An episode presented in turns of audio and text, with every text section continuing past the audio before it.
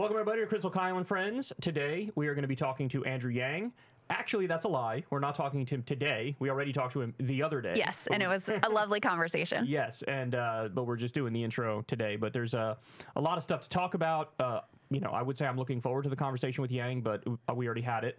It. So Looking forward that. to sharing it with you all. He just wrote a book actually called The Last Election, which is a novel um, that he co-wrote, and so we get into like what inspired it, and if he really thinks we're on the brink of an catastrophic last election, end of democracy, civil war kind of thing. We kind of go back and forth on that. So I think it'll be interesting for But people. But we also get into stuff not related at all to the book, which yeah, of course we forward will. party and Yeah, what he's course, up to. course, Mhm. Yeah. All right. So um, there's a bunch of stuff to talk about today, though. Either way, uh, we were considering talking about Bill Maher being a scab, but we decided that the commentary is too obvious. Screw you, Bill Maher. You're a scab. you talked about it on We talked about it on Breaking Points if you want to see it my full thoughts, but they are exactly what you think. And said scab time with Smug Maher because that's what he should rename his show to. But uh, so we got this UAW strike. We're on the verge of it, and tell me what's going on with that. Yeah, so actually, by the time this is released, they may already um, be in a uh, strike mode uh, because the deadline is midnight on, or 11:59 technically on Thursday night, and looking very much like they're going to go out. Um, their new president of the UAW, Shawn Fain, who is really impressive, and I love this man, and quite militant, and uh, representative of the rank and file's desires to get at least some of the some of what they lost back in the financial crisis back, and some pay gains, and all of those sorts of things. He revealed their strike strategy, and the idea is they're going to target all of the big three, which is unusual and unique in terms of their historic approach to um, going out on strike. And rather than everyone going out all at once, they're going to target specific plants, specific locals to go out. And then as negotiations proceed or negotiations fail, they're going to ratchet up the pressure and ratchet up the pressure and ratchet up the pressure. So that has two impacts. Number one, it keeps them from draining their strike fund um, super quickly, which they actually have a very large strike fund, so they could sustain this for quite a while and keep their workers paid and fed, et cetera. Um, and also, it perhaps it, it also keeps uh, the the bosses and the executives guessing of what's going to happen next and allows them to continue to exert maximum pressure. So I think it's a very intelligent approach. Um, however, Let me jump in for a second. Yeah. Before we get to the video, I just wanted to point out the UAW has 150,000 members. yes, This would be a gigantic strike. huge. Huge. And the auto industry is so iconic. Right. I mean, it's hard to think of an American industrial brand that is more iconic and more central to our mythology about the American middle class and the reality of building out the American middle class than like Detroit and the big three. So anything they do here is going to punch way above their weight. The audacity, um, the boldness of the demands that they're making is also really amazing and exciting because they're asking not only for they want a 40% pay raise. So let me can, Yeah. can I interject here Yeah. because I want to give everybody a fun fact on this. First of all, they want the four day work week, which I'm sure you were about to point out. 2nd Mm-hmm. of all, you brought up the 40% pay raise. I was watching a CNBC interview the other day, and the, they were talking talking to some random corporate interviewer, and the guy's Yeah. like, "All right, like I see your demands here, so you want a 40% pay raise for the workers." And of course, Shawn Fain wants that because the executives got a 40% pay raise. So Right. he's like, "I didn't pull this number out of nowhere. I want this for a reason." Right. So he brings that up and he's like, the host is like, okay, but would you, you know, would you accept, is there wiggle room there? Would you accept maybe like 30%? And Shawn Fain goes, no. and I was like, all right, I, let's I, go. listen, I, I am loving Shawn. There's something about his like, there's this sort of like aw shucks nature to him, and this very almost like monotone voice. But then he's delivering this just absolutely blazing class. He's no nonsense. I, mean, it's He's I, no nonsense. Yeah, He I, also said- I enjoy him. He also said, oh, people are trying to say we're going to wreck the economy. No, we're not going to wreck the economy. We're going to wreck their economy, the billionaire economy. Yes. I was like, oh, Love that. Love that. So anyway, while we love it, Jim Cramer over on CNBC, he's been having at this point like a multi-month meltdown over Shawn Fain's rhetoric and who he is and the possibility of them going out on strike.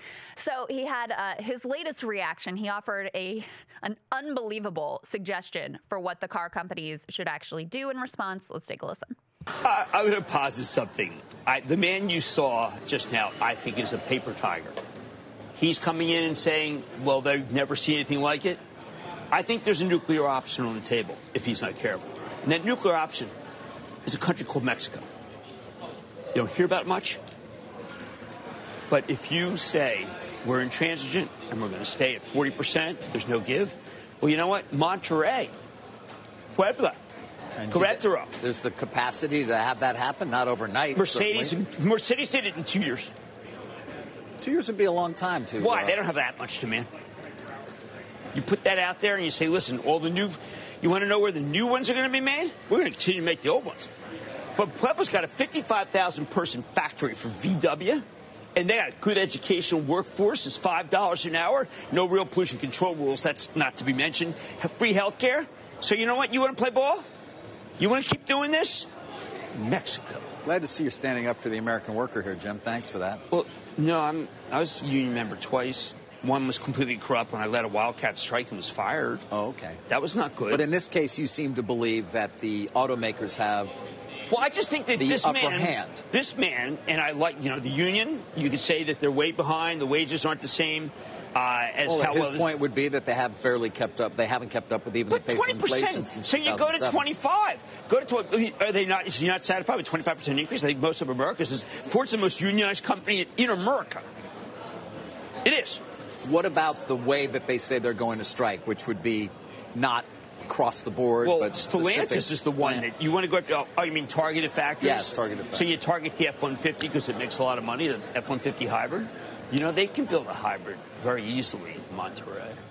Uh, B of A took a crack at that, what they're calling a standing strike, where you go after individual facilities. Uh, their argument is um, it'd be very difficult and inefficient for any of the operators to, to coexist with that. So they see likely, if, that, if it goes that way, makes sense to shut down, uh, lay off the workers, and uh, restart if and when you get a deal. Well, look, I, I think this man.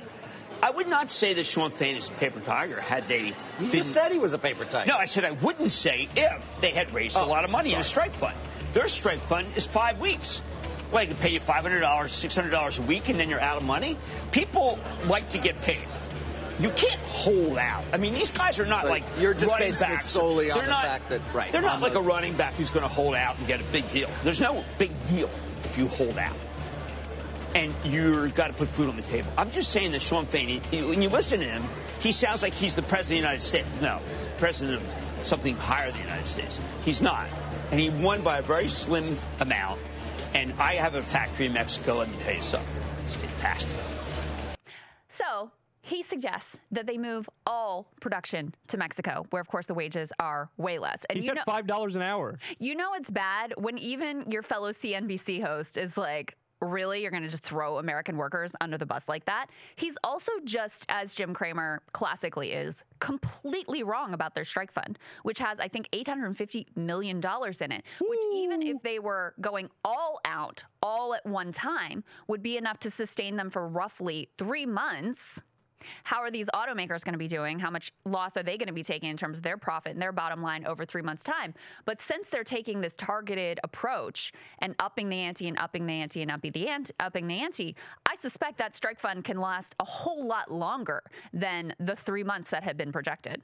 So let me just say, I have a little bit of a weird take on this. I'm curious your reaction to it. Okay. Uh, what Cramer is describing there is actually the problem with the nature of capitalism. Correct. Is that like this is exactly what the what they're thinking, Yeah. what the brass is thinking at the big three. They're like, let's well, okay, screw you. We'll just outsource all the jobs to Mexico because this is something we've seen it done time and time and time again in the U.S. economy. Now, here's the thing, though, and this, this is the interesting point: is that we know the NLRB, the recent NLRB, is pretty freaking militant, and they're pretty goddamn good at their jobs. They raised the overtime pay rule and they did the rule where it's like if there's union busting, we're just going to automatically recognize the union. Yep. So that's like a game changer where the NLRB is like, look, we're on the side of labor Yeah. more so than any previous NLRB. Yeah. So what I'm thinking is that is what the they're thinking, what the big three uh, management is thinking. But I would like to see if they do start to move in that direction. I would like to see the government intervene and the Biden administration say, if you outsource those jobs to Mexico, we're going to tariff the vehicles so that if they come in this country, it's going to it's going to cost more to you to outsource them than Yeah. if you were to keep the jobs here. Yes. And that's where you need a government that's on the side of labor in order to facilitate a concern for American jobs. Because the problem for the entire neoliberal era is that the government only cared about management and the bosses and the CEOs and the owner class. Mm-hmm. That's right. You know what I'm saying? Yeah, that this what he's describing is like basically what happened in NAFTA. Right. And what Mhm. happened with permanent normal trading relations with China. Right. I mean, this he is accurately describing the race to the bottom that has been the reality of radical free market capitalism under neoliberalism since, you know, starting with Carter and definitely solidified in the Reagan and then Clinton era. That is exactly what has fucking happened. And there is no answer to that other than, um, over the long term, there is no answer to that other than the government making it a priority that Americans have good, well paying jobs. Now, I actually think for the short term, it's a fucking stupid suggestion because, as his co host points out, like, if they wanted to do that over the long term, yeah, they could do it. Over, you know, three months, a year, not a chance. You can't move all this production of Mexico like that. It's not something you can do at a drop of a hat. So that's not realistic from that perspective. And then the other piece is that the Biden administration has already made it so there are a lot of incentives for them to keep their EV um, production That's here right. in the U.S. With the IRA, that's so, right. I mean, that's the whole idea behind the Inflation Reduction Act is this is industrial policy designed to incentivize large corporations to keep those jobs here and build the cars of the future here in the US. Now, of course, there would be some number beyond which it no longer makes economic sense for them, but the subsidies that are um, in that bill are significant enough that, you know, we already see them moving to open new plants and keep that EV production here.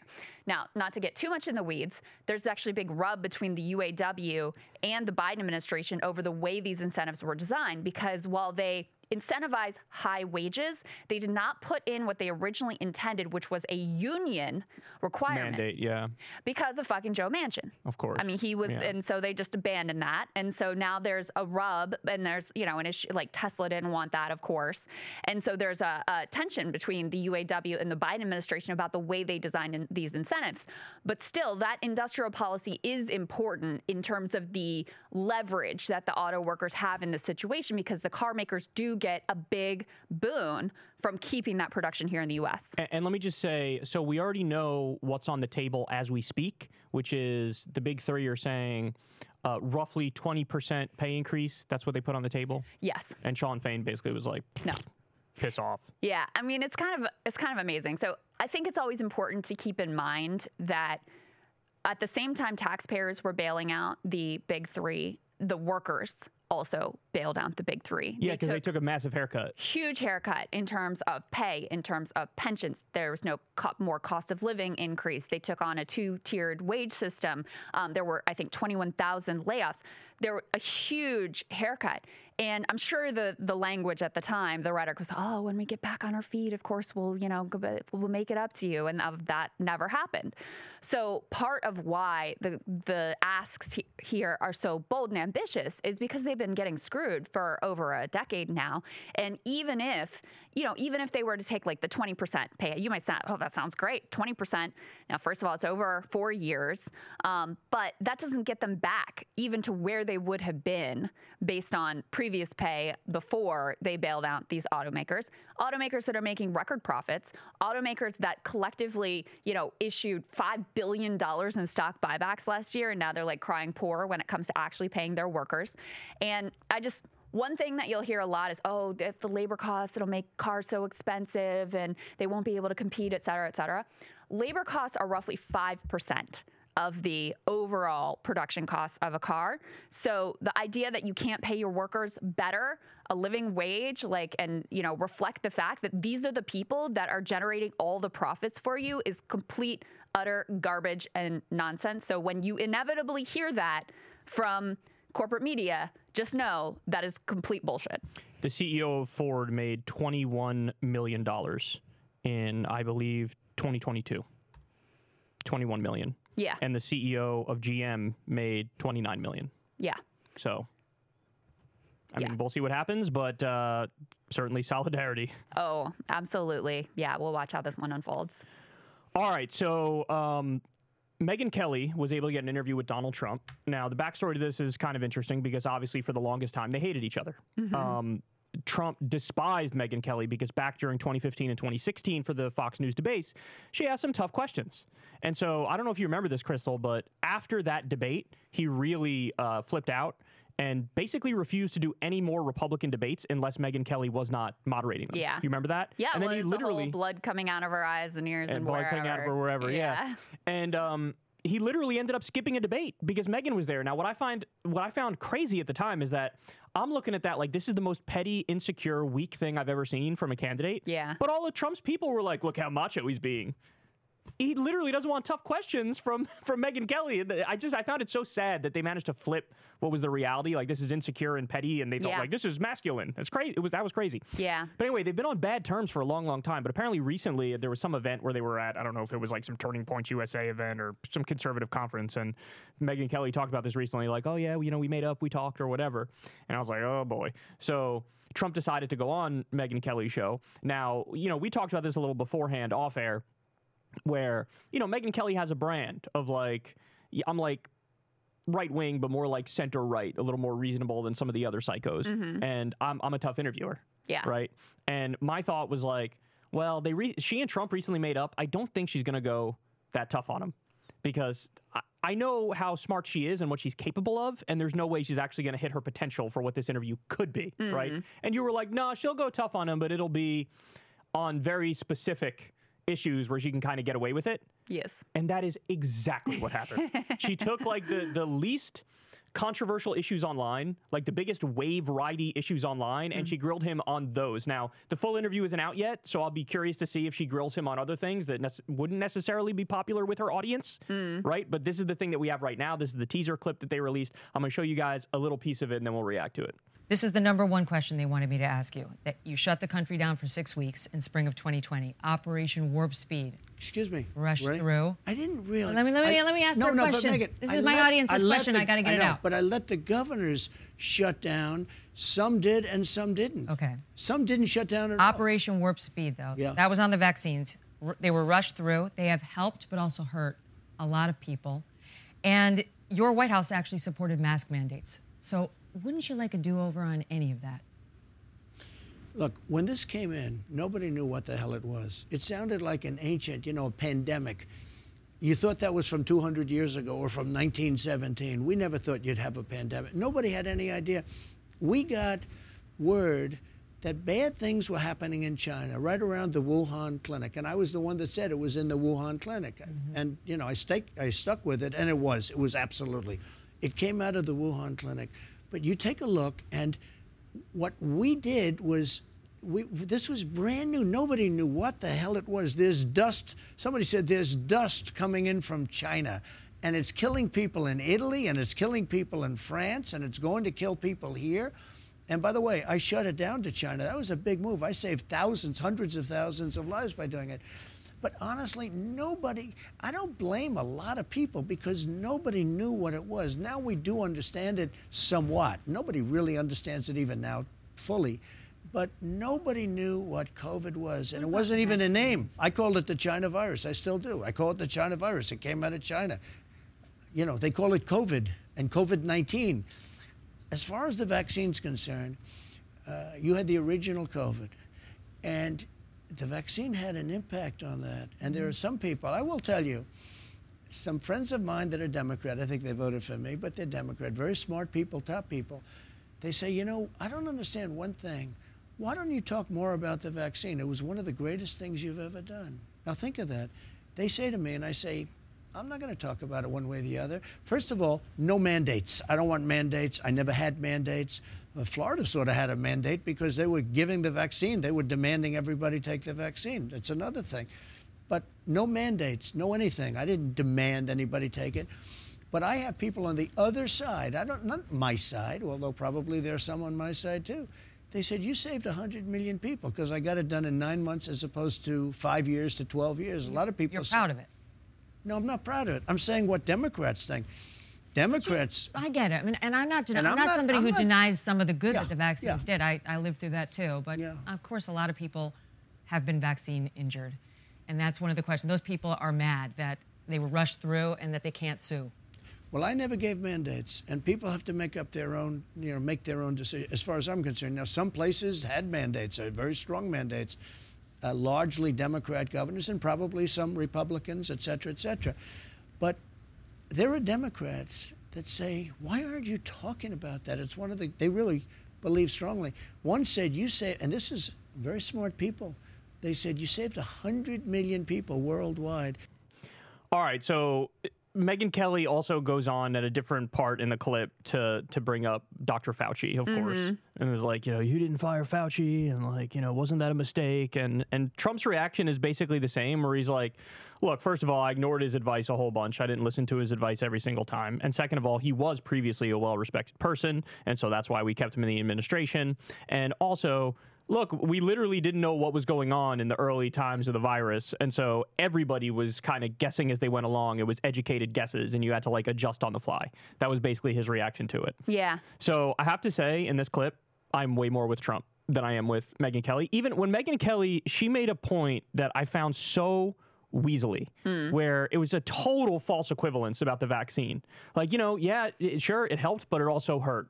Right. As if those things are freaking even at all. right. Trump is right, not right that he saved 100 million lives, but he's right that there were tens of thousands or hundreds of thousands or, or millions who were saved by the vaccine getting done and getting done quickly. And the thing that I really I despise about this so much, Krystal, you have no idea, is that Megyn Kelly is being such a goddamn wave rider here because she knows what's popular online is the vaccine skepticism. Well, guess what? I got news for you. That's the only freaking place it's popular. Because if you look at the polling data among normie Americans, everybody's like, well, obviously the vaccine was a good thing. Yeah. It's only the people online who are absolutely insane about this issue because they have terminal brain worms from listening to a bunch of idiots lie 24 7 about it.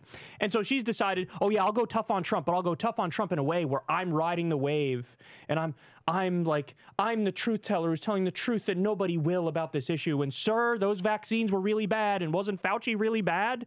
It's such a virtue signal for Megyn Kelly. There's like the things that she could have gone after him for, the list is endless. You could have brought up, and maybe she does in the rest of the interview, to be fair, right? I'm sure she doesn't go as hard as she goes on this one, but like, the 91 criminal charges, the four indictments, the fact that the election wasn't stolen, and Megyn Kelly is definitely smart enough to know the election wasn't stolen. The cutting taxes for the rich, the destruction of the Consumer Financial Protection Bureau, the increase of drone strikes over 400%, the killing of Soleimani, a top Iranian commander who was on the field fighting ISIS, the attempt to coup Venezuela, the ripping up the Iran agreement, the pulling out of the Paris Climate Accord, the outsourcing of 200,000 jobs when he ran as I'm the anti outsourcing guy. Like the number of things you could have. War with Mexico! He's out there saying we should have war with Mexico. You could, like, that's not something you brought up over this wave ridey, stupid ass issue. You know, it's interesting to me because honestly, they're both playing to their audience. And what I mean by that is, yeah, Megyn's audience, this is a big issue for them. They're super focused on it. You know, we did our focus group for Breaking Points this week. And um, the biggest criticism that the focus group participants had of remember. Trump was on COVID and lockdowns and this like the one of the best things he actually did during his presidency, which was ushering through Operation Warp Speed and getting the vaccines ready as quickly as they did. That was like their critique of him. Although interestingly, even though DeSantis is, like sort of tested out leaning into that as like a contrast with Trump, none of the people who had that critique of Trump were actually DeSantis people. Right. So like it mm-hmm. hadn't computed for them in terms of like therefore I should vote for Ron DeSantis. But that's an aside. Trump is showing his normie instinct here. This is, Absolutely. you know, similar to how he's always been very clear cut on Social Security and Medicare, no cuts to entitlements, right? I mean, it's that sort of like, and same thing on abortion, taking a more moderate approach, at least rhetorically, even though he was the person who, you know, put the Supreme Court justices in place to overturn Roe versus Wade. Now he's very much like, let's leave it to the states, and I don't really want to talk about this, and privately recognize that this was a, a horrendous disaster for Republicans. This to me is him showing his normie instinct of where the broad general public is. And he is so far ahead in the Republican primary that he doesn't feel a need to have to placate that, them on every single little thing because even the people who critiqued him in the fo- our focus group which isn't scientific whatever whatever but even the people who critiqued him on this they were still voting for him I know, yeah. And by the way, I, he he is so slippery. He is so slippery. There's a He's point in the interview, interview. Where he flips it so quickly back on DeSantis, where it'll make your head spin how quickly he flipped it back on DeSantis. He was Yeah. like, uh, he was like, you know, DeSanctimonious. He shut down Florida. He shut down Florida. Everybody saw he shut down Florida. You know who didn't shut down their state? The governor of South Carolina didn't shut down their state. The governor of Tennessee didn't shut down their state. The governor of South Dakota didn't shut down their state. I never shut down anything. I left it all to the states and let the states decide on their own. I never shut down anything. But DeSanctimonious, he shut down Florida. And I was like, God damn. He flipped it and went on the offense like that. Yeah. It was so quick. And I was like, this is, the, and then I, I actually really like the line of, because any other Republican would be scared of their own shadow to admit, like, actually, Democrats are with me on this issue. They would think that's like a, you know, like the Scarlet Letter or something. Like, oh, Democrats are so bad. Trump's like, actually, there's a lot of Democrats out there, very smart people, very brilliant people, and they told me, sir, you should be bragging about this. You saved 100 million lives, sir. and it just has that impact where, you know, if you're in sitting in Meg's, Megyn Kelly's seat, you're like, oh, this isn't going how I thought it would go. Yeah, well, I mean, he can get away with like if if a different Republican candidate said the same things, they wouldn't be able to get away with it. But because he's Donald Trump, like he can get away with um, even you know not going along with where the base is on this issue and still have them vote for him. The other thing that I was thinking about as he was talking and he was recalling like you don't remember what it was like at the beginning. I was thinking back to before we, you know, it really hit here and before we had lockdowns and all, the whole thing really like sort of took hold in America, the person who was covering it the most was Tucker Carlson.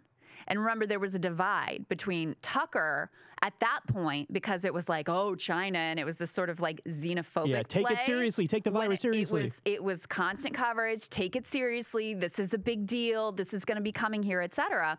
And um, Sean Hannity also on Fox News at that point was taking the total different track. And so at the beginning, remember there were there was research that was done that actually found that Tucker Carlson's audience was getting sick at a lower rate than Sean Hannity's audience because they were taking it more seriously. So there was an alternate timeline where it actually was like the right wing Trumpian thing to do to be obsessed with coronavirus. And so when he and actually take it really seriously and actually deal with it. And so that's kind of what he's gesturing at there is at the very beginning there could have been a totally different um, political valence on all of these like you know pandemic era protocols and how this all went um, that just you know it happened to flip in the other direction. But he's completely right that and obviously it's stupid that any of this gets filtered through a partisan lens. It's like the worst part of our politics. But he is right that at the very beginning there was a, a moment of chaos where everybody was trying to figure out based on their partisan affiliation where they were supposed to be on this issue. I think Trump is also hiding his power level on how much he loves the vaccines.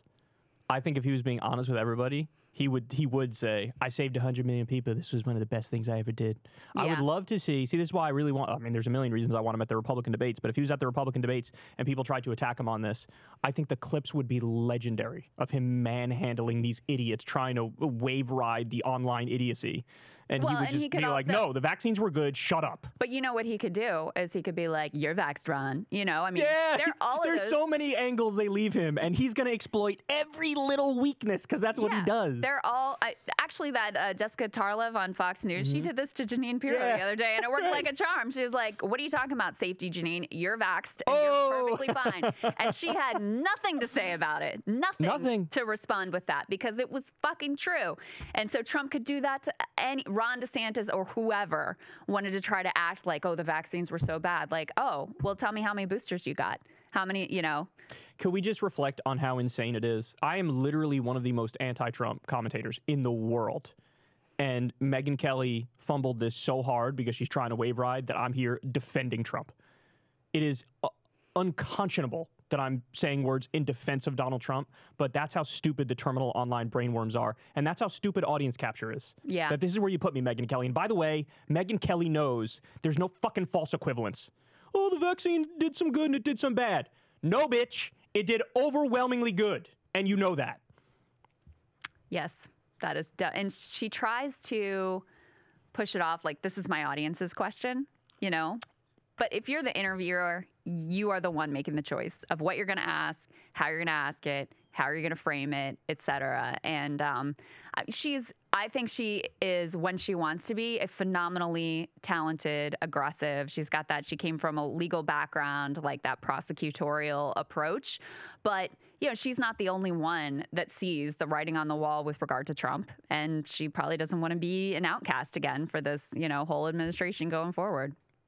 They have no shame. It's pathetic. Um, oh yeah, I'm supposed to talk about these red flags and green flags in dating. That's now. great. Let's do it. Let's do it. Okay, so.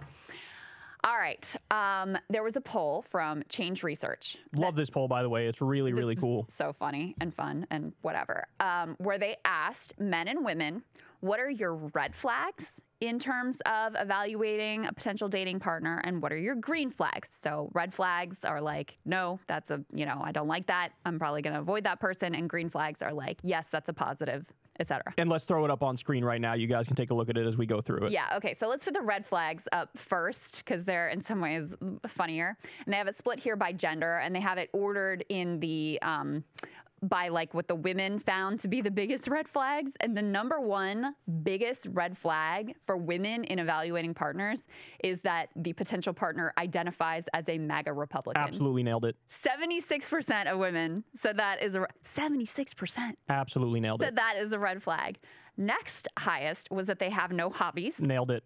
They're so right. Next was that they say all lives matter, which of course, like direct reaction of Black Lives Matter. So these are all the hobbies is just you know neutral about your how How would that even come up on a date, right? Like, how would that come up? what all lives So matter. yeah, how is it like? What you just out of nowhere? Somebody's gonna bring up Black Lives Matter, and the other person's gonna be like, actually, all lives matter. Well- like, how's that gonna work? I don't know, people really wear their political affiliation very like proudly now. So Weirdos they- do. Weirdos do. Of, a lot of people do. So if they pull up in a car with the thin blue line and the "Don't tread on me" and Oh whatever, then you probably know they're like an all lives matter kind of kind of guy, That's right? Yes. Um, they say there are only two genders. So that's a that's a red flag for women. Fifty-eight percent say that's a say red, that's a red flag. flag. So in other words, they're like, you better acknowledge trans people exist. Yes. Um, this one is funny. They are so unbothered they never ask for details. Huh. Yeah, So that's just like they're selfish. They don't care about me at all. They just care about themselves. That's what I'm getting out of that. Oh, okay. Right? Yeah, I guess so. That's I, what that I wasn't quite sure how to take that one. It's so it's not. It's like it's never like, how's your day? Oh, what did Becky do to you at the office? It's Yeah, just it's like, just like- how's your day? Whatever. I'm gonna go fish. Let me tell you about me. Why did Yeah. I say fish? That's so random. um, the next one, but notably significantly less of a red flag than being a MAGA Republican, is they identify as a communist. So 55% say that's a red flag. and a shout out to Mac, good politic guy. He pointed this out to us. This is a great, great grab. It's so there are way more women say it's a red flag if you're a MAGA Republican than if you're a communist. Yeah. So you could be all "Viva la Revolucion" wearing a Che Guevara shirt, talking about the glory of Cuba, Yeah. and they're like, "All right, I like that. It's fine.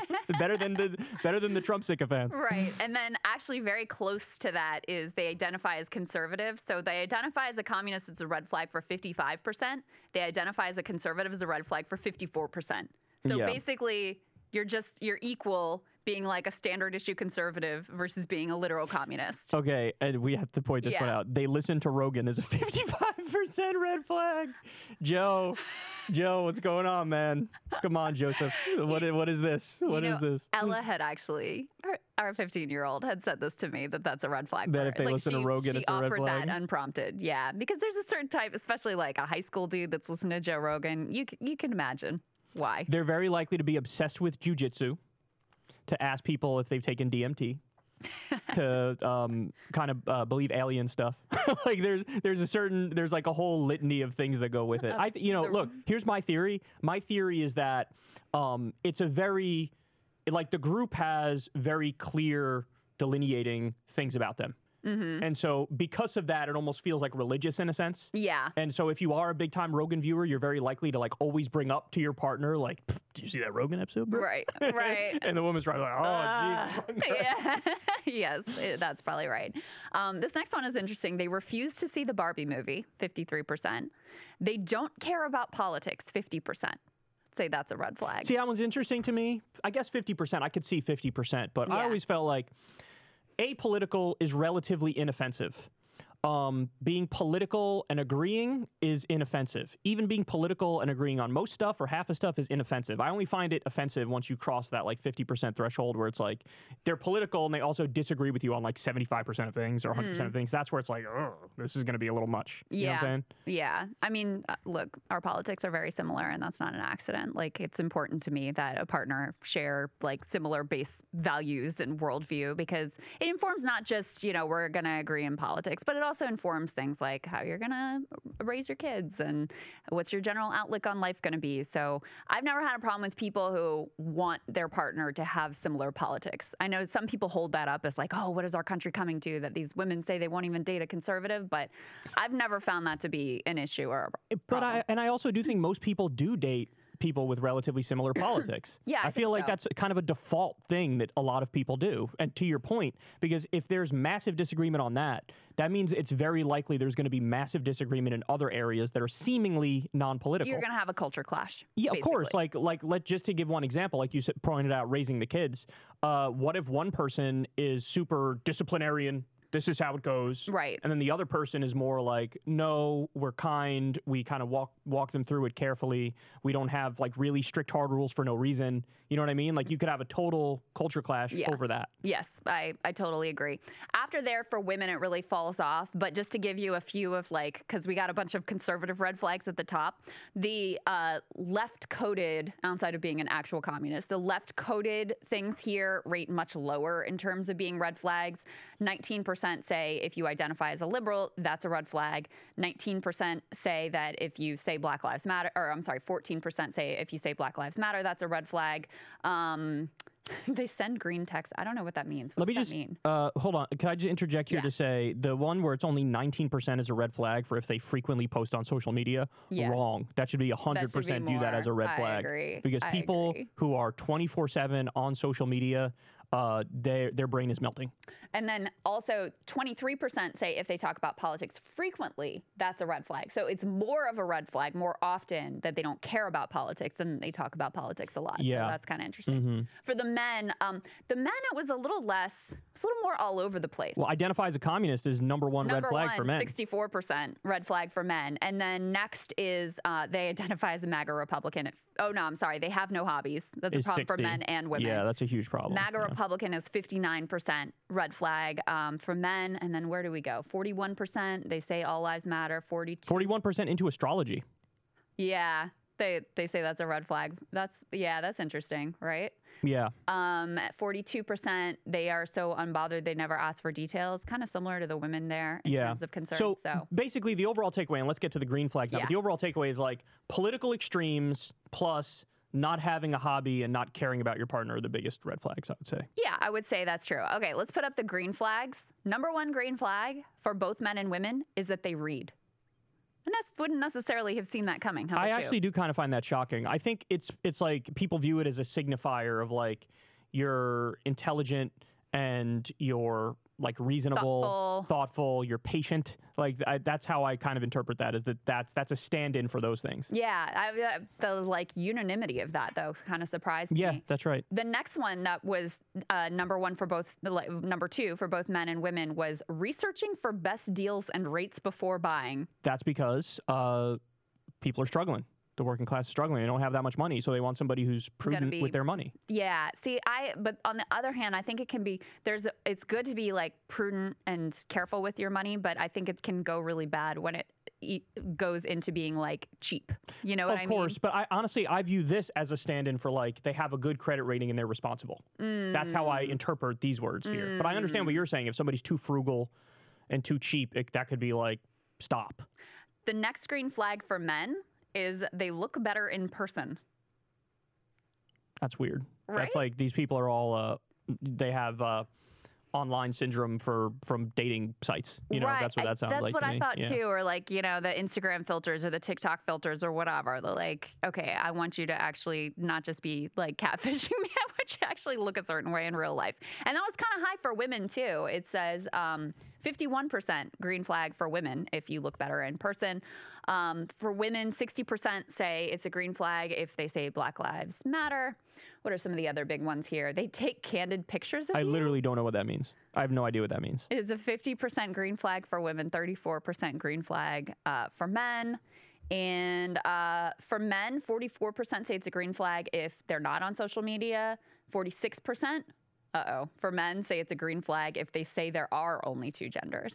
So there is a real like uh, gender divide on that. There one. really is a gen. I don't know what it is about dudes that like they just the whole trans thing just they just don't like it. It's very strange to me. It's like I like don't know why this is controversial. Yeah, I don't know why like, this, this is controversial. Look, there's some percentage of the population that just is trans.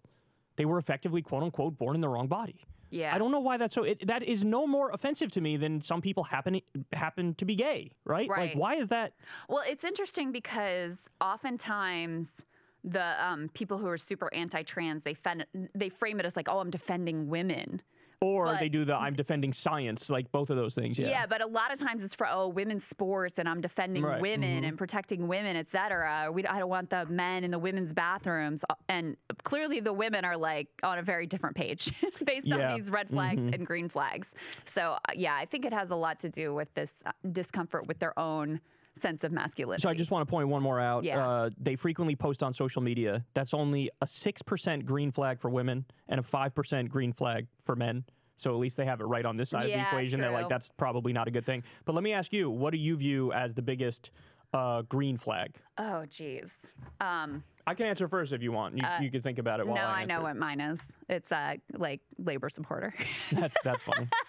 that's very particular and unique. Yeah, There's not many people who would say that. That's real for me. That's Yeah. very real. I would say um, kind, competent, and chill. Okay. So you have to be kind, you have to be competent, and you have to be chill, and and you fit all of those. Oh, well, thanks, babe. Well, of course, And you have good politics, so. It I like to think so. it is Um, my job. Last one I have to point out here uh, on the Rogan, the Rogan green flag side. So for women, seven percent do say that listening to Joe Rogan is a green flag. For men, a full quarter of men say that if their prospective partner listens to Joe Rogan, it is a green flag. So big, uh, another big gender divide there. I feel like another big thing is like ha- having some hobbies in common.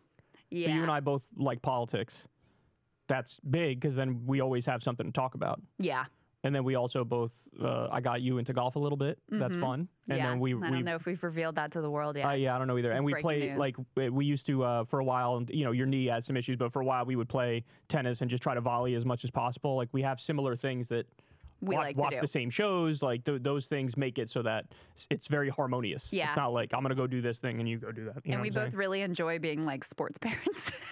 Yeah, the kids' that's soccer right. games Yeah, yeah. basketball games and whatever. We Yeah. actually really like that. My so- coaching credentials have shot through the roof. That's right. Yeah, in a very Mhm. short period of time. Yeah. Indeed. So, anyway, there you go. That's what people are thinking about prospective partners. Very interesting stuff. And with that being said, let's go ahead and jump into um, interview with former presidential candidate, current co-chair of the Forward Party, and now novelist, the one and only Andrew Yang. And joining us now is the co-author of the new book. I have it right here, "The Last Election," the one and only Andrew Yang. Great to see you in person. Great to be here, guys. Starstruck, a little Congrats. starstruck. I'm a little starstruck. This is your. Is this your my first? first time meeting him in person. Oh. You know, like so I've met uh, Marianne. I've met in person, obviously. I met Bernie once, but like this is the first time meeting you, man. I'm a little starstruck. Everyone, you should know Kyle is even better looking in person, more handsome. now he's hitting on me. I like this. Well, congrats on on the studio and the entire operation. Really, I've I've been overjoyed to see your growth and, and success over this last number of months. Well, That's thank very you. sweet of you to say. Thank you. I know you probably heard me and Saagar talk about a million times, but when we first started Rising, which of course ends up, you know, building out to all of these things, um, the interview we did with you, where we just like, you know, I think we asked you some contentious questions, but they were just like, you know, we took your candidacy seriously and asked you policy questions, and that took off. That was when we were like, okay, there's something here that we can build on. So we've always been We very don't need these corporate that. folks. We can hang up mm. our own right. jingle, breaking points. I think he was the first one to say, "Hey, we should decriminalize psychedelic drugs." Right? I Wasn't think- that one of the big moments that, like, because I think that was you t- were interviewing him. You asked him that question, and he was like, "Yeah, I think we should decriminalize it," and that became sort of a big deal because even Bernie at the time wasn't saying that. And everybody was like, "Oh, this is awesome." Yeah. Well, I think people just always resonated with, even when you had a response that maybe was not going to be particularly politically po- politically like popular, it always felt direct, like you were giving your best sense and your best view on the issue. So, Oh, thanks, always guys. And by the way, you, uh, California. This actually just happened. California just passed a bill through the assembly to decriminalize psychedelic drugs. yeah. So, so we you were- see what you were ahead. if anyone's going to do it, it's California. Yeah, that's right. But you're right. go, Newsom hasn't Newsom. signed it yet. It's that legal thing. here in DC, isn't it? There's two other places. I don't know if DC is one of the places, but there's two places where it's already uh, decriminalized. I think it's five psychedelics. Gotcha. So that's exciting. You were ahead of the curve on that. Anyway, let's get to the uh, the reason for the visit today, which we're very excited to have you in town for. So, you know, first question, just what inspired you to write the book, and why fiction rather than you've written a couple books in the past that were nonfiction? Why go in this direction? Uh, yeah, so I've been trying to figure out how to paint a picture and get the message out about why our uh, democracy may or may not stand the test of time. Yeah. Uh, and one of the things that my advisors always said to me when running for president, maybe your advisors did the same thing, uh, Krystal, is they kept kept whispering bio, bio to me every time I spoke. And what they're trying to say is tell your story, use your biography, make people understand who you are. And it was unnatural for me because the way I spoke most most often was in facts and statistics because that's Right. kind of the way mm-hmm. my my mind works. And so they were pushing me to use my bio because they said, "Look, people are attached to people and stories more than anything else." And so this novel is our attempt to tell a story about an election in the not so distant future that has a third party presidential candidate and maybe the election doesn't work out quite the the way we would want and then what does that mean? So uh, it was hopefully an entertaining way to get the message out in a new way. So, what inspired you to write this book? Was it real world events, or one of the things I mentioned to Krystal before the interview is like, are you like a Game of Thrones fan? Like, I know I'm a big Game of Thrones dork, and I love how it's political but also fiction at the same time. So, what exactly inspired this? well i'm a fan of game of thrones i thought it was the best show ever until that last season Agreed. Yeah. We're just going to pretend that one didn't happen. yeah, write that one off. Uh, and I had so many experiences running for president that I genuinely did want to share, but wanted to share them not as some kind of strange tell all, but I was like, oh, I could actually put them in a Games of Thrones type narrative. Or House of Cards also before that went off the rails. I think there was like a last season or two where we, I think we pretend that also didn't happen. so um, uh, I'm a, a fan of entertainment. Um, there are actually some folks in Hollywood who are uh, looking at screenwrites to the last election now, and it's written more or less, I, I think, like a miniseries or movie. I hope. I don't know if that you got that when, when you were reading it. Yeah, definitely. No, that was actually one of the first things that came to mind for me is I wondered if Hollywood would pick up on it. Um, talk to me about your co-author, who really, you know, became very prominent based on his last book, which was called The Next Civil War. So you get the next Civil War, now the last election, in which he posits the very real possibility of a civil war happening here in the U.S. And he gives a variety of potential scenarios under which that could unfold. Um, what drew you to him, and are you of the belief that we're like on the brink of a civil war? I interviewed Stephen Marche on the next Civil War on my podcast when the book came out and thought it was very smart and well researched. Uh, he actually spent months and months talking to generally very unsavory types here in the U.S. who maybe for them civil war is you know a desired thing, not not something that's off the table. And we became friendly and friends. And when I had uh, the first ideas for the last election, I wanted a writing partner who had more experience writing novels. Uh, Stephen had written both fiction and nonfiction. I've, I've only written nonfiction. I was like, how the heck do you even craft a novel? Yeah. And so I, I reached out to Steve and said, Would you have an interest in collaborating on this? And Steven said, I have all this research for my nonfiction book that I've actually been trying to find a home for, and I could put it in this fictional narrative. And uh, and so um, he said, But in order for me to, to do this, I want to make sure there's a there there.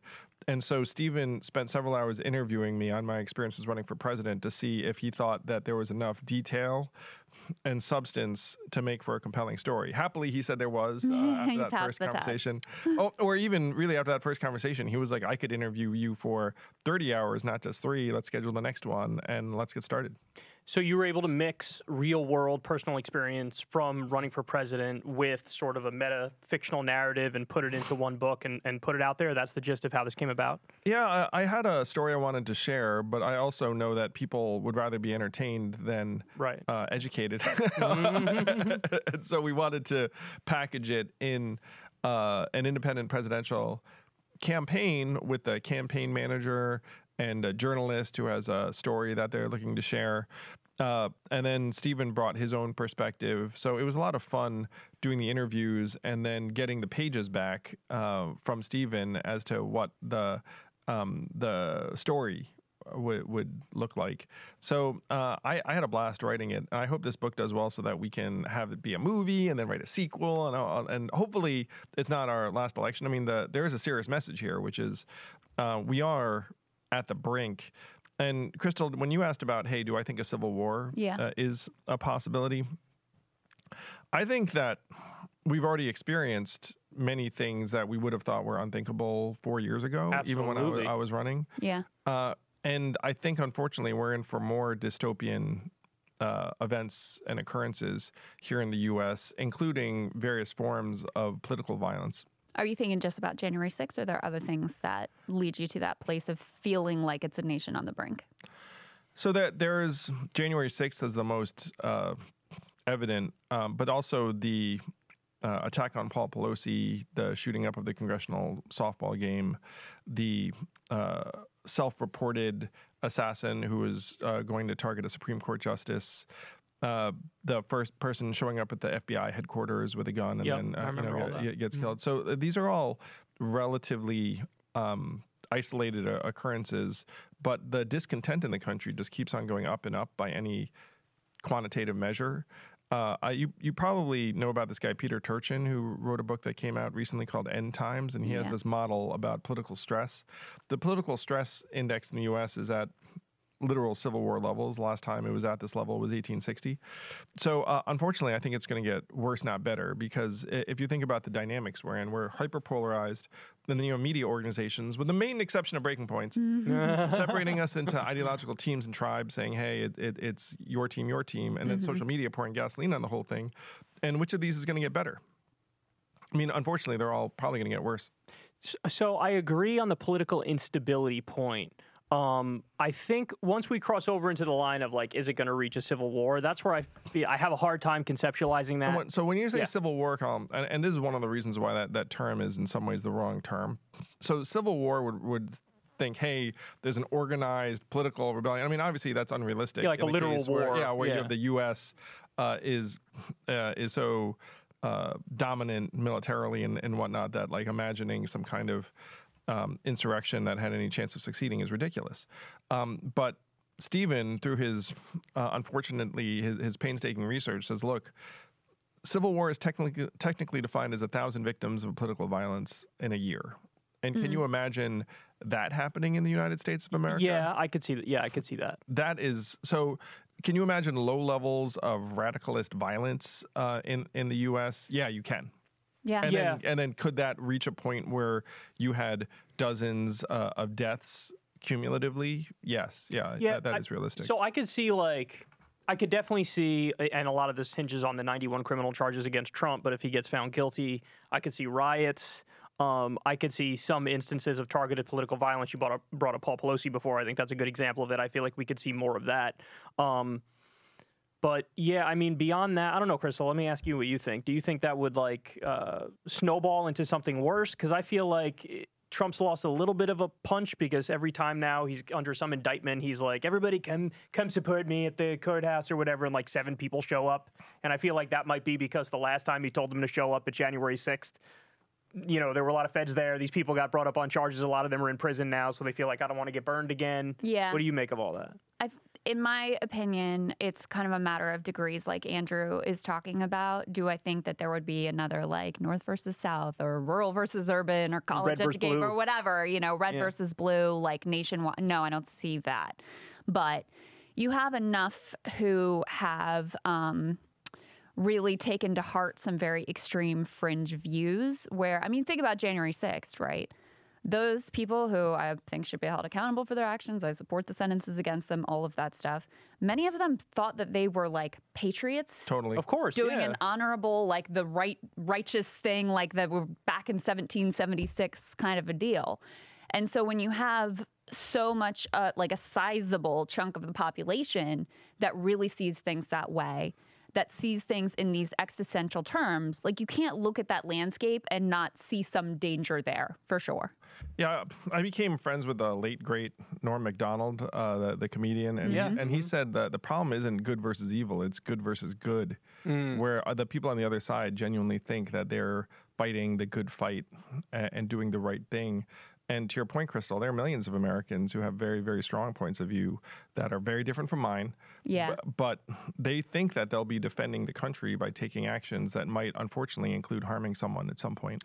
We did a um, focus group at Breaking Points. We just commissioned it um, with New Hampshire Republicans. Thank you. It's actually a big deal for us. And Yeah. so we're really excited. And one of the things that really stuck with me is you got eight people, you know, almost all of them, if you met them, if they were in your life, you wouldn't think anything unusual. There are a couple that you could tell, like, okay, I'm probably not going to talk politics with this person, right? But most of them, it was just like, you know, your friend's mom or whatever. And then this question about the the pandemic came up, and almost all of them were like, Democrats are planning a pandemic to rig the next election, which you know, in my mind, is obviously like a wild, insane, untrue conspiracy theory and, you know, should be relegated to a, a fringe view. But this was the mainstream view among these individuals.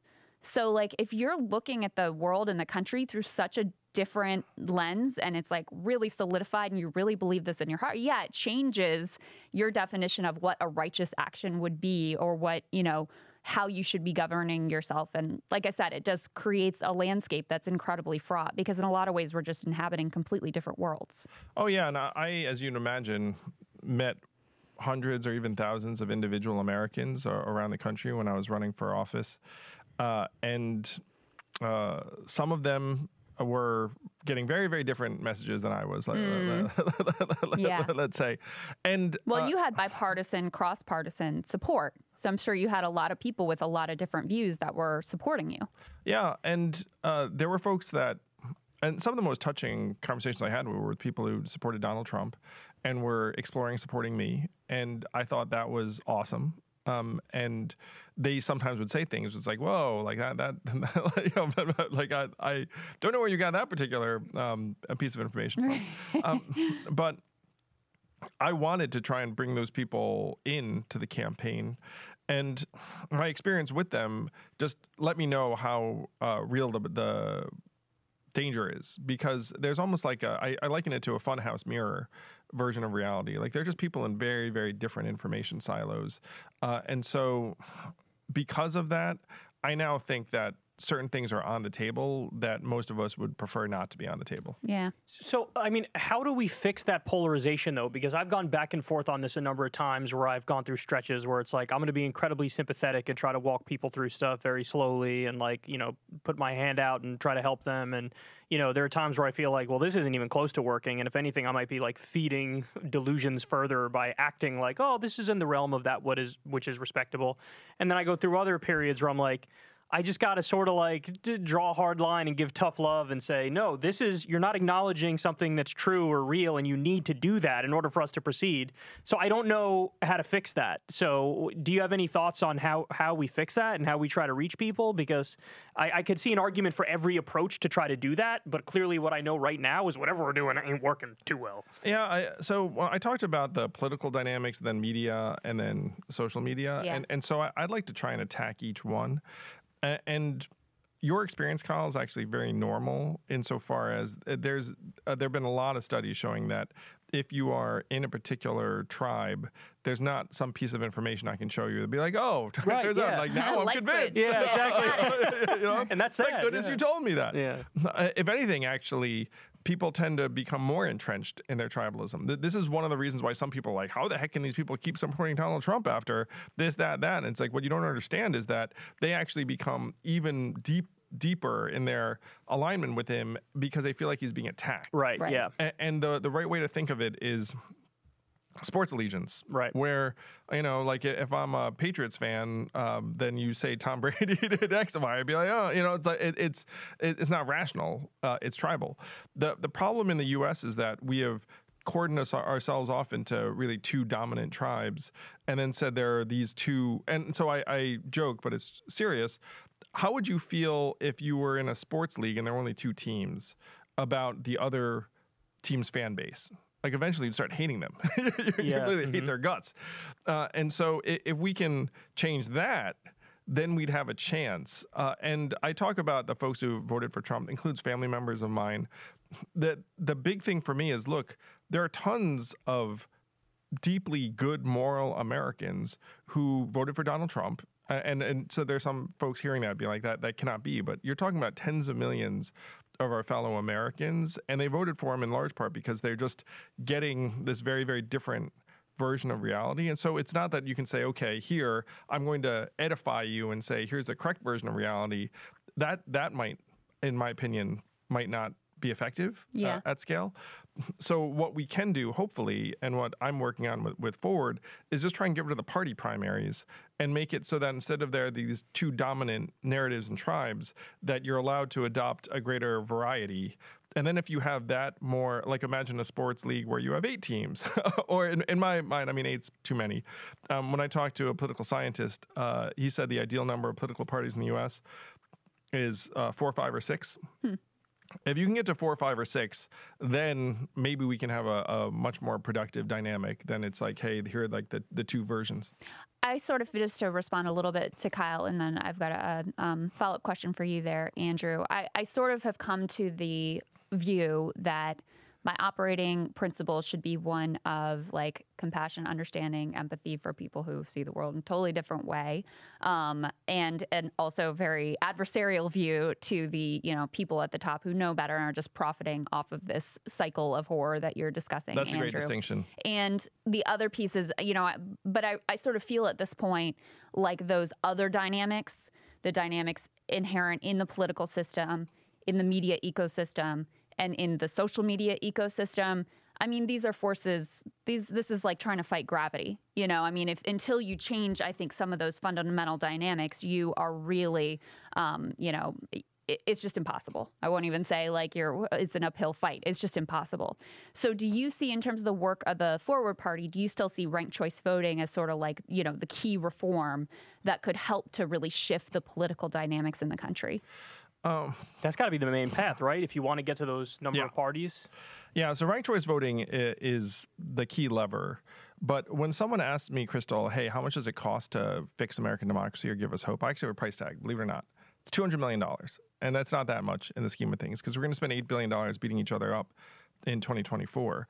Now, when you talk about the impossibility, you're fighting gravity, um, you have done the impossible uh, in starting breaking points. I mean, people look at it and think, oh, like independent media. It's like, yeah, you got, um, you know, like the, the cable networks. Then you have uh, the indies who stay below a certain level. I mean, you guys have broken the mold. Um, now, if there were enough breaking points type things, maybe in every community, maybe we'd have a better shot because people would be getting messages about their community. Uh, there's a price tag on that too. Now, what you've done has been an awesome act of journalistic entrepreneurship, and uh, you know, and and you're hyper talented, and it's not realistic that there's like a legion of of Kyles and Krystals and Saagars and everyone else. Um, but the $200 million price tag I'm talking about is uh, trying to get rid of party primaries in 10 states at a cost of $20 million each. And the price tag is real because the ballot initiative that uh, got rid of party primaries and moved to ranked choice voting in the state of Nevada in 2022 cost $17 million. 53% of Nevadans voted for it, 47% against, even though both, both major parties came out against it. They said, oh, no, primaries are good. And then most Nevadans said, no. like, I'd, I'd much rather. Yeah, we disagree. So if you had $200 million and you put that to work in Arizona and um, uh, uh, Utah, North Dakota, like a whole series of states, and um, successfully passed it in five states. Imagine if there were 10 U.S. senators who all of a sudden didn't have party primaries. They would become more lucid and reasonable uh, and consensus driven like that. Because right, right now, the great fiction we have is that our leaders have to make 51% of us happy to get reelected. It's not true. They just have to keep the 10 to 12% of their party's base off their backs. Right. And that's how they they can win. So if you change it so that the fiction becomes reality, then we have a chance.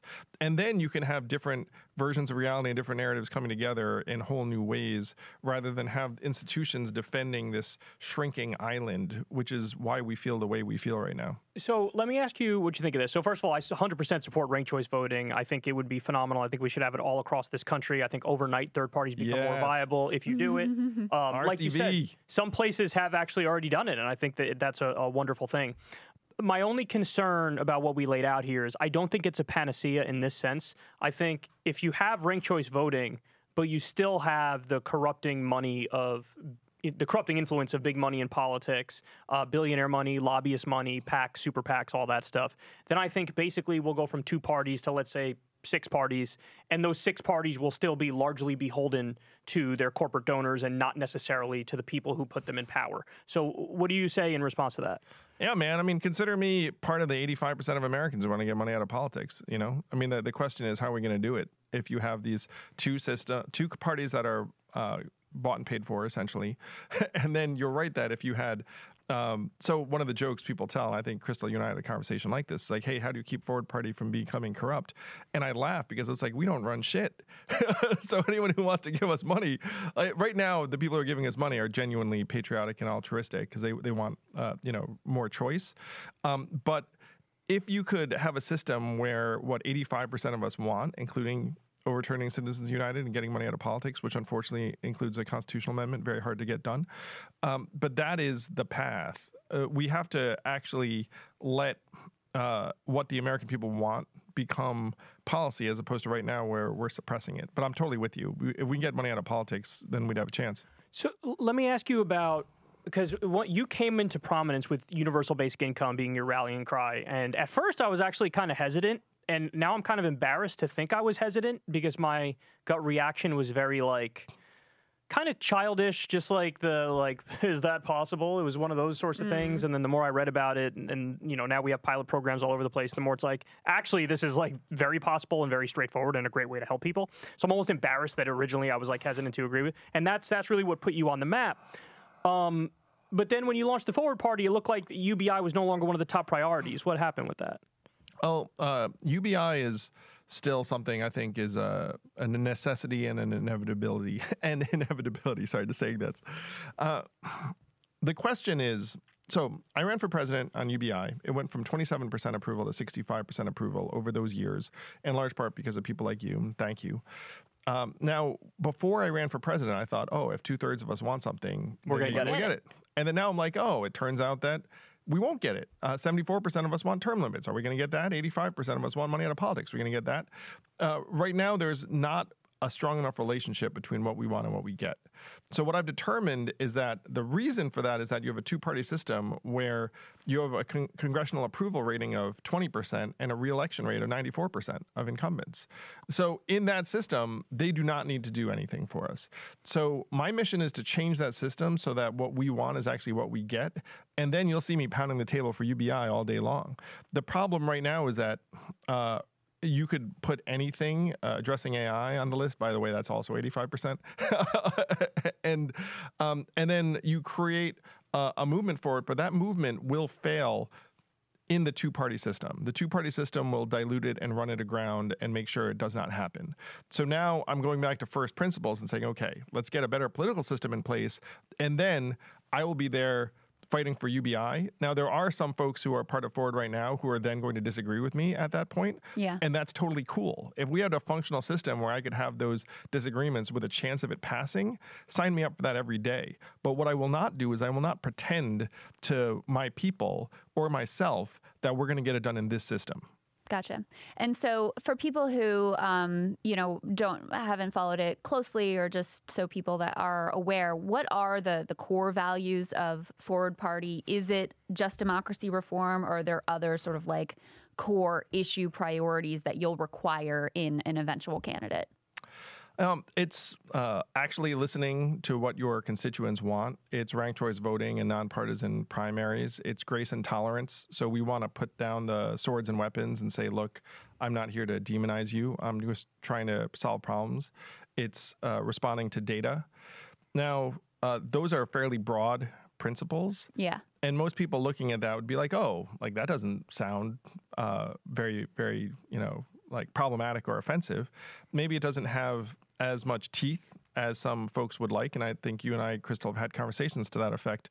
Um, but one of the the things um, that motivates me is I care about the people in Mississippi and Massachusetts, where if you end up adopting a stance on a particular social issue, let's say. Mm-hmm.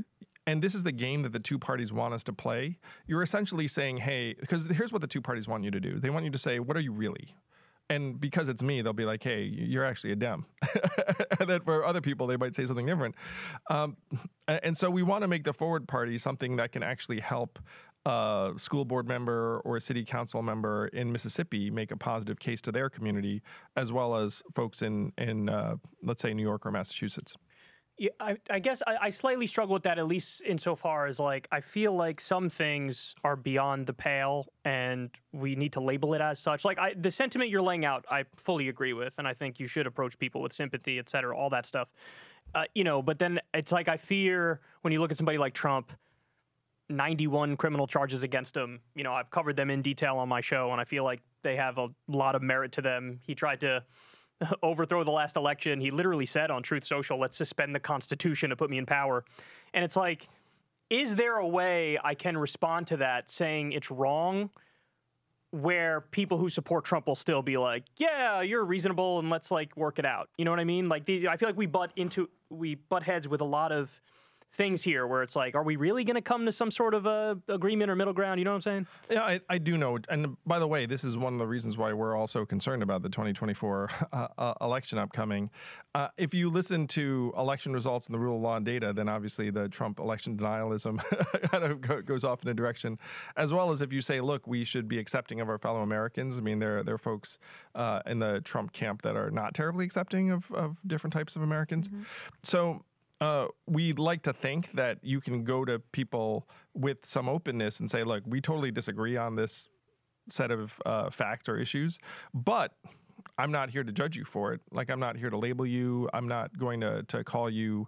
Uh, uh, you know, ignorant or racist on the basis of the fact that you're on another side of this set of issues. And I met thousands of Americans, again, who would disagree with me on a lot of things, but they're shockingly open uh, to someone who will sit down with them and say, "Look, I mean, look at me. Like I, am an Asian American guy from the coasts who, like, you know, was running around saying, "Hey, let's give money to everybody," uh, and there are folks you would never imagine would be perfectly happy to engage with me and maybe even support me. Uh, that very, very much stereotype defying uh, or mold breaking, and that gives me hope uh, and invigorates me. But it also shows that there is a, a, lot more commonality if you actually respect someone and will say to them. And the, the, most touching thing there's a woman who watched Fox all the time who said, Yang's the only Dem I'd support because he doesn't seem like he's judging me. Mm. And that was really touching to me because. A lot to that. Yeah. And uh, I don't judge her. I mean, I just want her life to be better. Yeah, I mean, I I get exactly what you're saying, and like I feel like if you're talking about an issue like abortion, where you know, hey, this person's pro-life, this person's pro-choice, or hey, this person's for slightly stronger immigration laws, or this person wants a lower, you know, tax rate or whatever, I'm totally on board with you there. It's like I struggle on the things that I view as like really nobody should support this. Like for example, just to give an example, the uh, every Republican candidate now has called for at one time or another war with Mexico to go after the drug cartels. And I look at that and I'm like, if you support that, like I want to be nice to you, but at the same time, I also want to be like, don't support that. You know what I mean? So it's almost like in certain instances, and this is the smug liberalness coming out of me, but I look at that, I'm like, I am going to judge you on that one. I'm not going to judge you for reasonable disagreements, but once we get into the non reasonable area, I feel almost compelled to be like, and I'm willing to discuss it with them. I'm willing to discuss it, debate it, whatever they want to do. But I just feel like at, at moral judgment has to happen somewhere. There's some line. You know what I mean? Um, Go ahead. Chris. I don't want to. We we did have some of these debates before, and so I don't want to just like rehash the debates that we've had previously. But um, to me, the place that I struggle is in, in two areas. Number one, I still don't totally understand why it having it as a party structure is the right direction versus having it as like nonprofit organization where listen, we'll take all comers, our thing is ranked choice voting. We're not even considering these other issues because we're not running candidates like this is our thing, we're getting it done in these 5 to 10 states, et cetera That's number 1. And then Number two, and this isn't directed at you because, I mean, we've known each other at this point a long time, even before you ran for president, but there's a risk of the um, insistent lack of direct stands on moral issues that makes it feel very no labelsy. And no labels to me is very clearly like a front for basically like corporate status quo, where they're like, we're all about the center, and the center means low low tax rates for corporations, and the center means like low tax rates for rich people, and it attracts a bunch of wealthy donors. And they're basically using this sort of like populist, grassroots, we all agree kind of rhetoric to cape for a protection of the status quo. And that's kind of where I get worried is like, when does trying to bring people together and avoid some of the most divisive issues, when does that run into you're not challenging the things that need to be challenged? And so, in a way, you're saving the status quo. Does that make sense? Um, yes. So, the, the first one, um, there's a mayor of Fort Collins, in Colorado, who just joined the Forward Party and said, "Look, I just don't want to be apologizing for one party or the other. I'm trying to get things done for my constituents, and at this point, everything is getting nationalized, and that's not what I'm about." Uh, and so, being a party is actually extraordinarily powerful and helpful for her for uh, district attorney in Pittsburgh who found himself in like a, in a particular spot. Um, there are 500,000 locally elected officials around the country. Up to 70% of their races are uncontested or uncompetitive. Five to 10% are unfilled.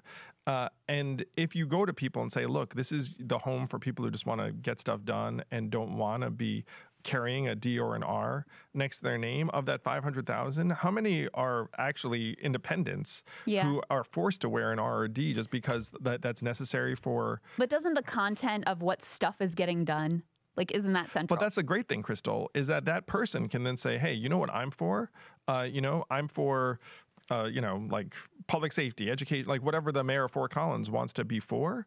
Uh, and then they don't have a set of special interests, let's say in one party or the other, being like, hey, you know, don't say this, do say this, don't say this. They can be themselves. This is what the office holders want. This is what their constituents want. And you can't do that if you're not a party. I mean, 65% of Americans want a political alternative. About 49% say they're independent. So if you and this is something you know deeply because of your work, uh, you know, over the last number of years and running for Congress and People's House and everything else. Like, you know, if you say, look, we're, we're going to do all these things to try and change things, but we're not willing to play politics, you're leaving 70% of the stuff off the table. We're, we're around all these philanthropies and nonprofits, or, and, and we don't think they're going to save the day, honestly. Now, is Forward Party going to save the day? Maybe, maybe not. But like, we're, we're going to take a genuine shot at it by giving people a real banner to join and uh, like you know, like some of the support that they get from the current parties without having to sell their souls. Then the second thing about the entire like, hey, like wishy-washy, blah blah blah. yeah. There are people who are joining forward who want things that, in my opinion, the current Democratic Party would not be on board with. Um, be, uh, because you know it's too dramatic. I mean, some of the things I'm for used to be labeled as quite dramatic. you know what I mean? Um, now, are there people who are part of Forward who are probably in another zone on some of those specific changes? Yes, um, but uh, right now, the the major insight is none of us is going to get what we want in this current system. The current system is going to manipulate us, and I'm going to call out a woman I work with now very closely. Kate Sayer, who left the Democratic Party after being an operative there. She worked at Everytown for Gun Safety. She worked for very, very senior Dems. And she said she was in rooms where they were deciding uh, uh, to do things like maybe don't codify Roe v. Wade um, so they can use it uh, uh, as a cudgel in the next uh, election. And she said wait a minute. I'm i'm part of an organization that actually like if it has a chance to do the thing might not do the thing because it's more politically advantageous to not do the thing. And then she said look I, I, i'm you know i have to go do something where we'll actually try and make the changes. The incentive structure and ezra klein said this that corrupt systems compromise good individuals with ease. There are some folks in this political system i think are good humans but the results will not be good. And so uh, you know I I'm not here to preserve the status quo. Let's put it that way. I'm going to say starting something like the Forward Party is the most dramatic act of change on the table right now. So do you know, happen to know what like percentage of people in the Forward Party self-describe as like I'm right leaning, I'm left leaning, I'm in the center? Do you guys have like data on that? Well, one of the things we're trying to avoid, Kyle, is we think the entire left-right ideological spectrum is a play, like that they're they're setting us up, and so we don't actually try and inventory people in that way. Um, if I were to just use my gut, I'd say that um, we do run the gamut um, with a slight lean towards folks who probably um, you know see themselves as like reasonable and dislike the polarization. And do you describe how would you describe yourself? Or would you say you're a centrist? Would you say you're center left? How would you describe yourself these days? Well, so this is part of it, Kyle. It's like anyone who wants to know what I'm for, you can just look up all the policies that I ran on the presidential. and you you and you still stand by all those. You still agree with virtually all of them. Like, Okay. uh, you know, and I didn't particularly think that they were ideological. I mean, you mentioned uh, legalizing psychedelics. You know, one of the reasons why I believe that is because I talked to a dozen military veterans who said these substances are why I'm alive today. And then you have that conversation, you're like, you know, you know, like, like, do- do we- yeah, yeah. it's pretty freaking compelling. And it's like, what is on the other side? Like, hey, you know, it's like some harm that I'm not sure about. It's like, well, I know these these uh, veterans are alive because of this, and there'll probably be some veterans who would be alive uh, if they'd had had had access. So uh, I I'm for solving problems. Unfortunately, the problems are getting worse and worse, and our government is uh, is not. So let me ask you the uh, the dreaded spoiler question. But you know, the book is called "The Last Election." Clearly, January 6th and "Stop the Steal" and all the insanity that Trump brought to the political system, which is a symptom, I think, of a deeper issue that you're pointing to as well. You know, it's part of what is bringing us to the brink of potentially the last election.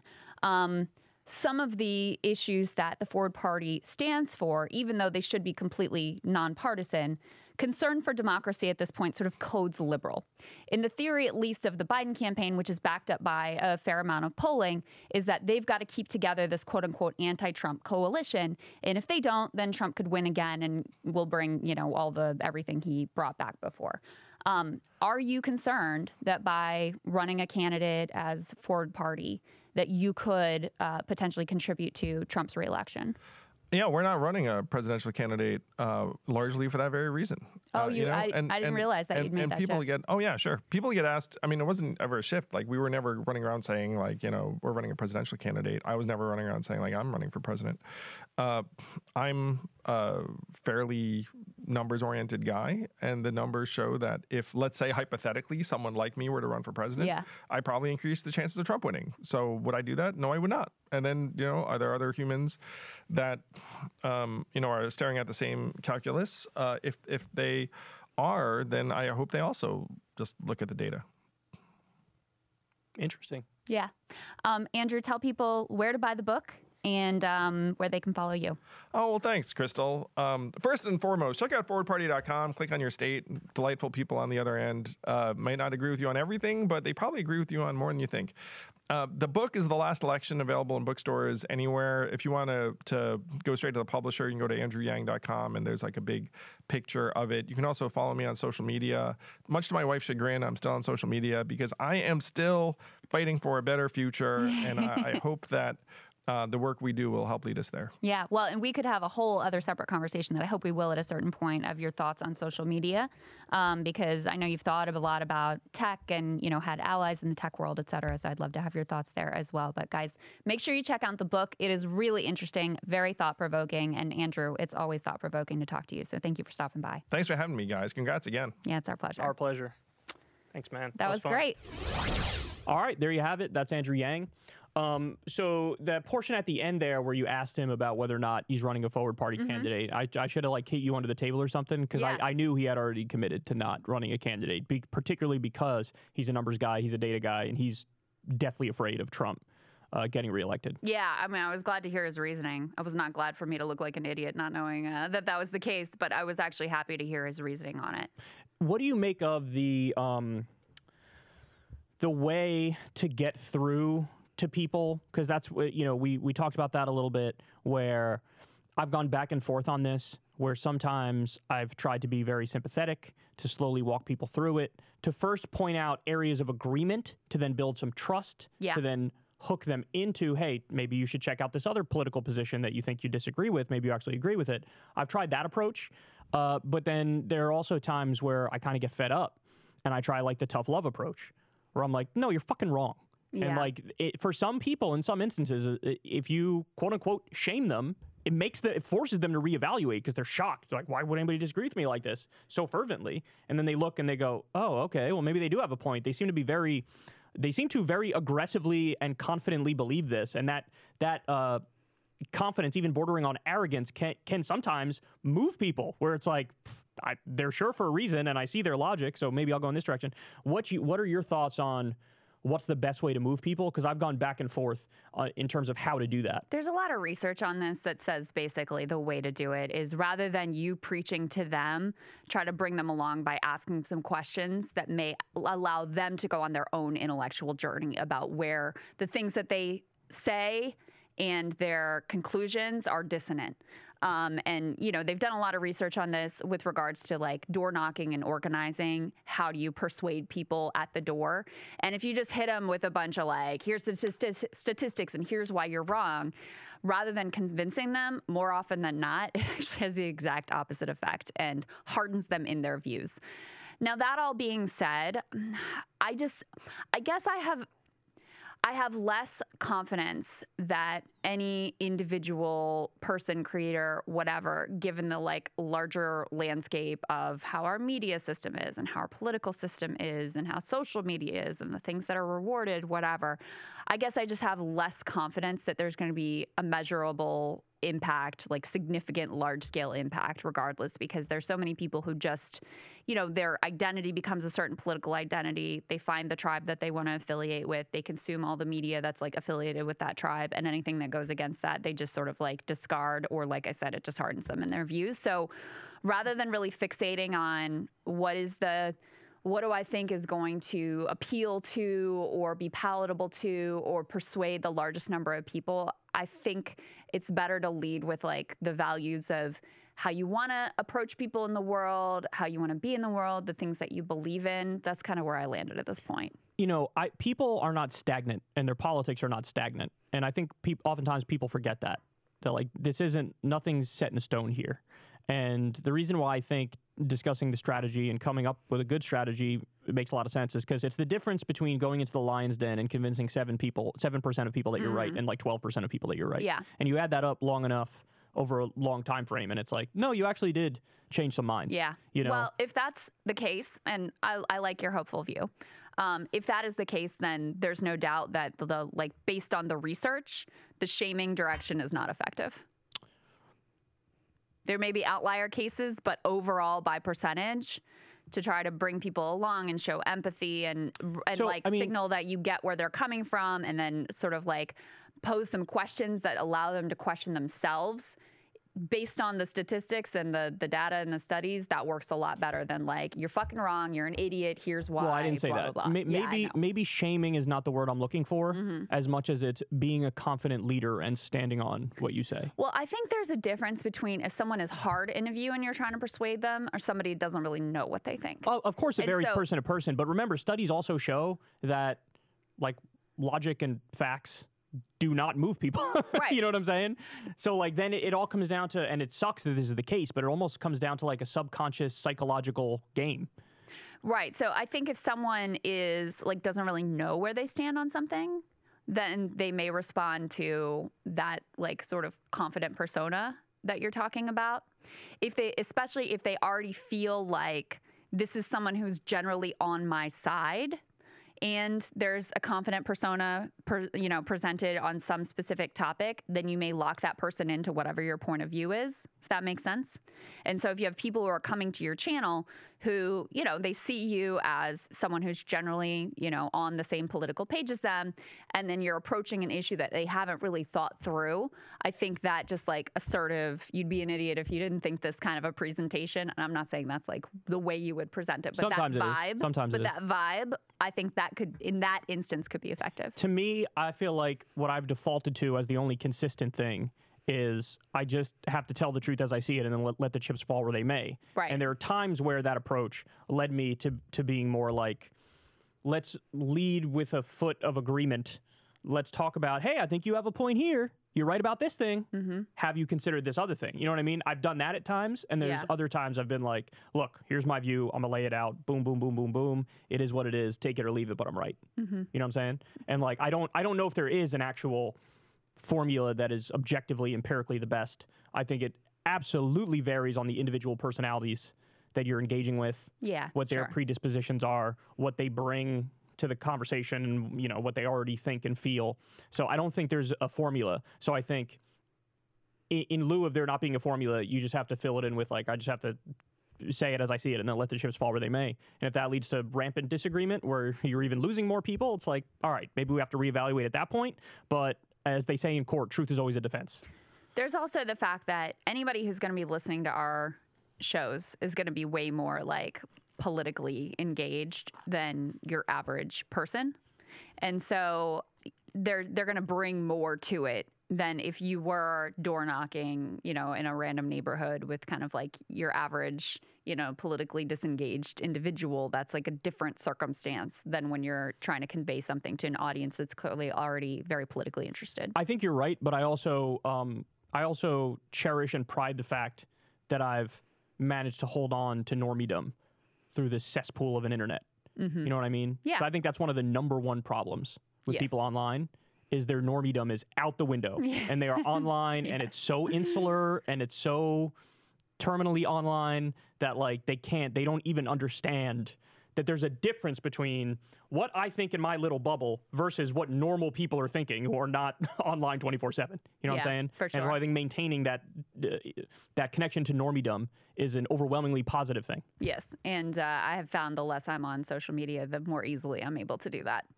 Oh, absolutely. There's no doubt about that. It could be a cesspool. It could be absolutely toxic. Yeah, and it, it's difficult to not let that infect the way that you're thinking about things. So touch grass, people. All right, touch grass. Good, good thing to end on. All right, guys, thank you for listening. As always, we love you. Hope you enjoyed it. Everybody, do us a big favor. Uh, go on over to Substack. You could sign up for free and get the uh, free audio version of the podcast.